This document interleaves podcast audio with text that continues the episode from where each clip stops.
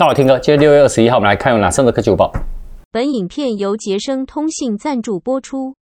我们来看第一则哈，其实你也可以看到，目前我们的这种 Apple Watch 啊，使用表盘呢都是苹果官方可以提供，而且不支援第三方。那更新到 Watch OS 十啊，也是一模一样。很多人就很疑惑说，那外媒呢就有去问了苹果的技术的副总裁。然后呢，他就指出说，其实呢，每个表盘他们都投入很多心血啊，主要呢就是要保持那个表盘呢可以很统一，而且很简单。因此，如果需要改变呢部分的设定的话，苹果就要提前呃进行一些计划啦。那他们也呃苹果的产品的行销的人也有提到说，其实开发人员呢也是希望呢我们那个苹果的表盘功能可以来得更复杂，增加更多自定义的功能的选项，让你的表盘呢可以获得更多的资讯。好，那目前呢都是只有自家的嘛。那其实呢，苹果呢他们也有给了一个答案，因为有瑞士媒体呢去问了，他就说在 Apple Watch 呢，其实 Watch OS 十哦一样，他们还是呢就是完全呢就是不给你更新啦。好啦，我们就是用苹果的原厂的也 OK 啦，对不对？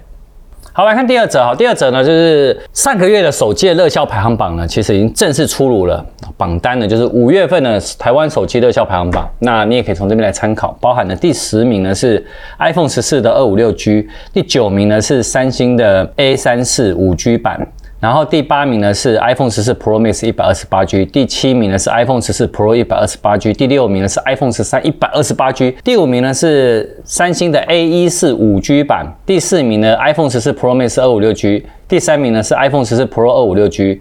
第二名呢是 Galaxy A 五四五 G 版，哎，这个我们有拍过开箱，对不对？那第一名呢是依然是 iPhone 十四一百二十八 G。好，这个供大家参考。如果大家有想要换手机的话，这个热销排行榜呢，其实就是统计上个月的有真正卖出去手机的相关的正确的数字。所以呢，你也可以从里面去知道说，哎，我到底呢想要换什么手机？我们看第三者哈，你看它去年底哦，其实从二零二四年十二月二十八号啊之后。欧盟就有强制说，小型的消费电子装置呢，都要以 USB-C 就 Type C 的作为充电的界面。最近呢，欧盟竟然临时提案要求手机呢、电动滑板车呢这些呢可携带的消费性的电子产品呢，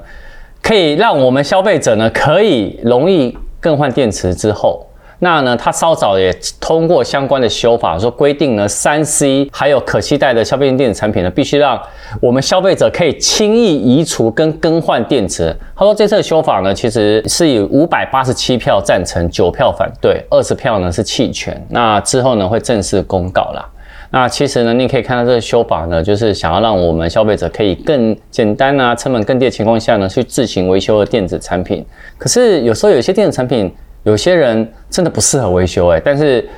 没办法，这个法案它已经公布了嘛，哈，也就是说呢，他说接下来在三星跟可携带的消费电子产品的电池设计呢，要要求呢，可以让我们消费者呢可以轻易移除更换。另外呢，它也同时明定呢，在小型的电子设备的废弃电池的回收呢，尽量达到四十五趴，在二零二七年要达到六十三趴，二零三零年要达到七十三趴。好，那你也可以知道说，这些部分不管是呃，刚刚说的可携带式的小型消费性电子产品啊，或者是针对呢电动滑板车啊、电动的辅助的脚踏车啊、电动机车啊这一些的电池相关回收计划，其实都在这一些里面了，好不好？好，也就是说，接下来你看 iPhone 十五呢，已经要换 Type C 了嘛，那接下来 iPhone 十六、iPhone 十七，是不是要像以前一样，你电池可以自己来换了？嗯，但但我觉得其实苹果在去年的时候，去年年初吧。他已经说，他的手机，如果你是有一点电子相关科技背景的话，你是可以自行去维修更换的嘛。可是我觉得我们还是交给店家可能会比较好一点，然后就要求外面的店家呢，记得要用一下苹果的原厂的电池。哎，我觉得这样子可能对我们来说还是比较简单一点。导演说对不对？还是导演你可以自己换，你自己换，我帮你拍一集。我无法，是不是？你是不是觉得这个还是有点难度哈？好了，今天晚上呢是。我去旧金山，然后呢，已经三年没去了嘛。那我们苹果的直营店有两家，那我去看一看，看到底诶有什么改变，有什么不一样。那我们就晚上影片见。